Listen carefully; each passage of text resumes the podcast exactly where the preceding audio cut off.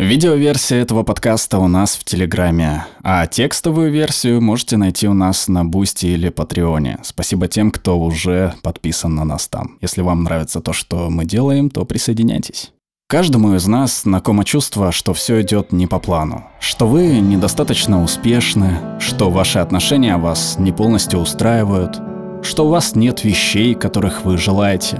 Хроническая неудовлетворенность, которая заставляет вас смотреть на все вокруг с завистью, а внутрь себя с разочарованием. Поп-культура, реклама и социальные сети делают все только хуже, напоминая вам, что желать чего-то меньшего, чем работа вашей мечты, это неудача, что ваш жизненный опыт всегда должен быть впечатляющим, что вы должны быть привлекательны, иметь много друзей и встретить своего идеального партнера, и что у других все это есть, и они счастливы. И, конечно, огромный объем контента про самосовершенствование предполагает, что все это ваша вина за то, что вы недостаточно работаете над собой. В последние 20 лет исследователи занялись изучением того, как нам бороться с этими импульсами. Появилось направление позитивной психологии, которое изучает, что делает жизнь стоящей, в то время как когнитивно-поведенческая психотерапия исследовала, как менять негативные чувства. Ученые начали задаваться вопросом, почему некоторые люди более счастливы и удовлетворены, чем другие, и можем ли мы применить то, что они делают, ко всем остальным из нас. В этом видео мы хотим поговорить об одном из самых мощных показателей, позволяющих предсказать, насколько люди счастливы, насколько легко им заводить друзей и насколько тяжело они справляются с трудностями. Антидот к неудовлетворенности, так сказать. Благодарность. Хотя благодарность звучит как еще один тренд в саморазвитии, проповедуемый людьми, использующими хэштеги, то, что мы сейчас знаем, основано на научных работах и исследованиях. Благодарность может иметь очень различный смысл для разных людей в разных контекстах. Это может означать черту характера, чувства, добродетель и поведение. Вы можете чувствовать благодарность к человеку, который что-то сделал для вас, за случайные события вроде погоды, или даже за природу, или судьбу. И благодарность вплетена в нашу сущность. Как благодарность связывает нас друг с другом? Вероятно, предшественник благодарности – взаимность. Она, по-видимому, развилась как биологический сигнал, который мотивирует животных обмениваться предметами со взаимной выгодой и наблюдается в животном мире среди некоторых видов рыб, птиц или млекопитающих, но в особенности среди приматов. Когда ваш мозг распознает, что кто-то сделал для вас что-то хорошее, он реагирует благодарностью, чтобы мотивировать вас отплатить им тем же. Эта благодарность заставляет вас заботиться о других, а других заботиться о вас. Это было важно, потому что как только человеческий мозг преуспел в распознавании эмоций, эгоистичные индивиды стали выявляться и изгоняться. Эволюционным преимуществом стала способность ладить с другими и строить долгосрочные отношения. Например, если вы были голодны, и кто-то показал вам, где найти вкусные ягоды, вы чувствовали благодарность к этому человеку и обязательство вернуть услугу в будущем, стремление быть социально активным. Когда вы возвращали услугу, они чувствовали благодарность по отношению к вам. Это сближало ваших предков и укрепляло их узы и дружбу.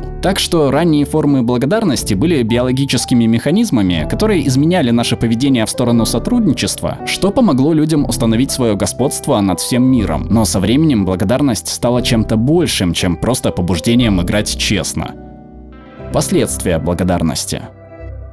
Ученые выяснили, что благодарность стимулирует в мозге нервные пути, ответственные за чувство вознаграждения, формирование социальных связей и интерпретацию чужих намерений. Она также улучшает запоминание и восстановление позитивных воспоминаний. В дополнение, благодарность напрямую противодействует негативным мыслям и чертам характера, таким как зависть, социальное сопоставление, нарциссизм, цинизм и материализм.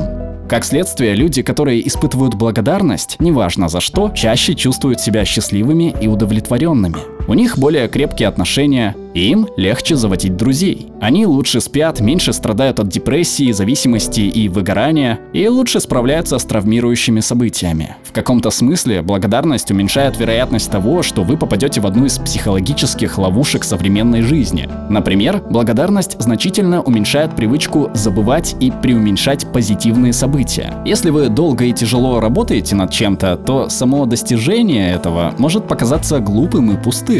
вы можете снова почувствовать себя так же, откуда начали, и попробовать достичь следующую большую цель в поисках удовлетворения, вместо того, чтобы быть удовлетворенными собой. Или представьте, что вы одиноки и хотите завести больше друзей. Возможно, уже есть какой-то человек или даже множество людей, кто хотел бы провести время с вами, но вам может показаться, что этого недостаточно, что вы неудачник и вы будете чувствовать себя плохо. Так что вы можете отклонить их попытки наладить общение и станете еще более одинокими. А если вы наоборот чувствуете благодарность за ваши отношения, вы можете принять приглашение или даже взять инициативу в свои руки. Чем чаще вы рискуете открыться другим людям, тем выше шанс укрепить ваши отношения и встретить новых людей. В лучшем случае благодарность создает постоянную обратную связь. Позитивные чувства ведут к более социальному поведению, что приводит к большему числу позитивных взаимодействий, которые создают больше позитивных чувств. Это распространенный опыт после тяжелых испытаний, как, например, химиотерапия. После того, как кризис миновал, жизнь может казаться прекрасной. Самые незначительные вещи могут быть безграничным источником радости. Объективно, ваша жизнь такая же или даже чуть хуже, чем была раньше, но ваш мозг сравнивает текущий опыт с периодом, когда жизнь была плохой, и реагирует с благодарностью. В двух словах, благодарность переключает ваше внимание на хорошие вещи, которые у вас есть. А последствия этого переключения – это улучшенное самочувствие и более приятный жизненный опыт. Хотя знать эти вещи уже здорово, есть ли верный способ почувствовать больше благодарности? Как сделать ваш мозг более благодарным? Способность испытывать больше или меньше благодарности отличается у всех людей.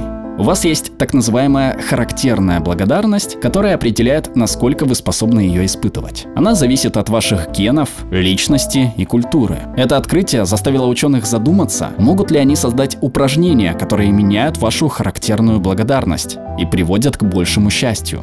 Давайте начнем с важных предостережений. Еще не до конца понятно, насколько благодарность может быть натренирована, или как долго может длиться эффект тренировок. Для счастья нет волшебных таблеток. Жизнь сложная штука. Иногда кажется, что она в ваших руках, иногда нет, и это нормально. Иногда погоня за счастьем может сделать вас более несчастным, если вы слишком сильно давите на себя. Не воспринимайте благодарность как лечение от депрессии или как замену профессиональной помощи. Благодарность – это только часть головоломки, а не решение самой головоломки. Самый простой способ тренировки благодарности с наибольшим числом исследований – это дневник благодарностей. Это означает выделить несколько минут от 1 до 3 раз в неделю и записать 5-10 вещей, за которые вы благодарны. Вначале вы можете чувствовать себя странно, так что начинайте с простого. Можете быть благодарным за небольшие пустяки. Например, за то, какой был вкусный кофе или как кто-то был добр к вам. Можете оценить поступок, который кто-то для вас совершил. Можете подумать о вещах или людях, по которым будете скучать, если они пропадут, и быть благодарными за то, что они есть в вашей жизни. Все мы разные, так что вы разберетесь, что работает именно для вас. И, в общем-то, это все. Даже кажется немного обидным. Как будто это не должно быть так просто. Но во множестве исследований участники сообщали о повышении счастья и более высокой удовлетворенности жизнью после нескольких недель упражнений. К тому же исследования обнаружили изменения в работе мозга через несколько месяцев после того, как тренировки закончились. Тренировка благодарности может стать реальным способом перепрограммировать себя. Эти исследования показывают, что ваши эмоции непостоянны. В конце концов, то, как вы ощущаете мир, это отражение того, во что вы верите. Если вы возьметесь за разбор ваших убеждений о себе и вашей жизни, вы можете изменить ваши мысли и чувства, что автоматически изменит ваше поведение. Достаточно поразительно, что нечто настолько простое, как саморефлексия, может исправить связи в нашем мозге, чтобы побороть неудовлетворенность. И если для вас это не повод, чтобы быть более оптимистичными, то что тогда? Быть человеком тяжело, но это не должно быть так тяжело. И если вы знаете, куда смотреть, вы можете увидеть, что ваша жизнь гораздо лучше, чем вы думали.